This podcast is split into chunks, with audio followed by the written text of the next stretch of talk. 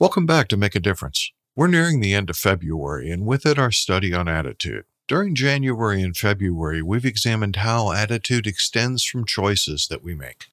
Looking back to the quotes of Gandhi, where choices and values and attitudes become your destiny, and also Roy T. Bennett stating that whatever you choose becomes you.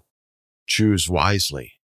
Today's quote by George Bernard Shaw offers a short and sweet summary to take forward from this study of attitude, and it says Two things define you your patience when you have nothing, and your attitude when you have everything. Again, George Bernard Shaw.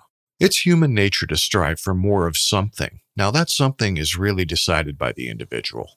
Growth of a skill, self development, passion, money, it's all individual. When we perceive we have nothing, it's important to have the patience to work towards your goal and allow it to grow naturally and not force it into something that it's not. That type of growth never endures. Once you have attained some success towards your goal, or achieved the goal entirely, choosing to adjust your attitude so as to remain humble and continue your development along your path is the key takeaway from the month not to allow your success to change you from the desire that originally set you on the path in the first place. That's what I'm thinking about today, and I'll see you tomorrow.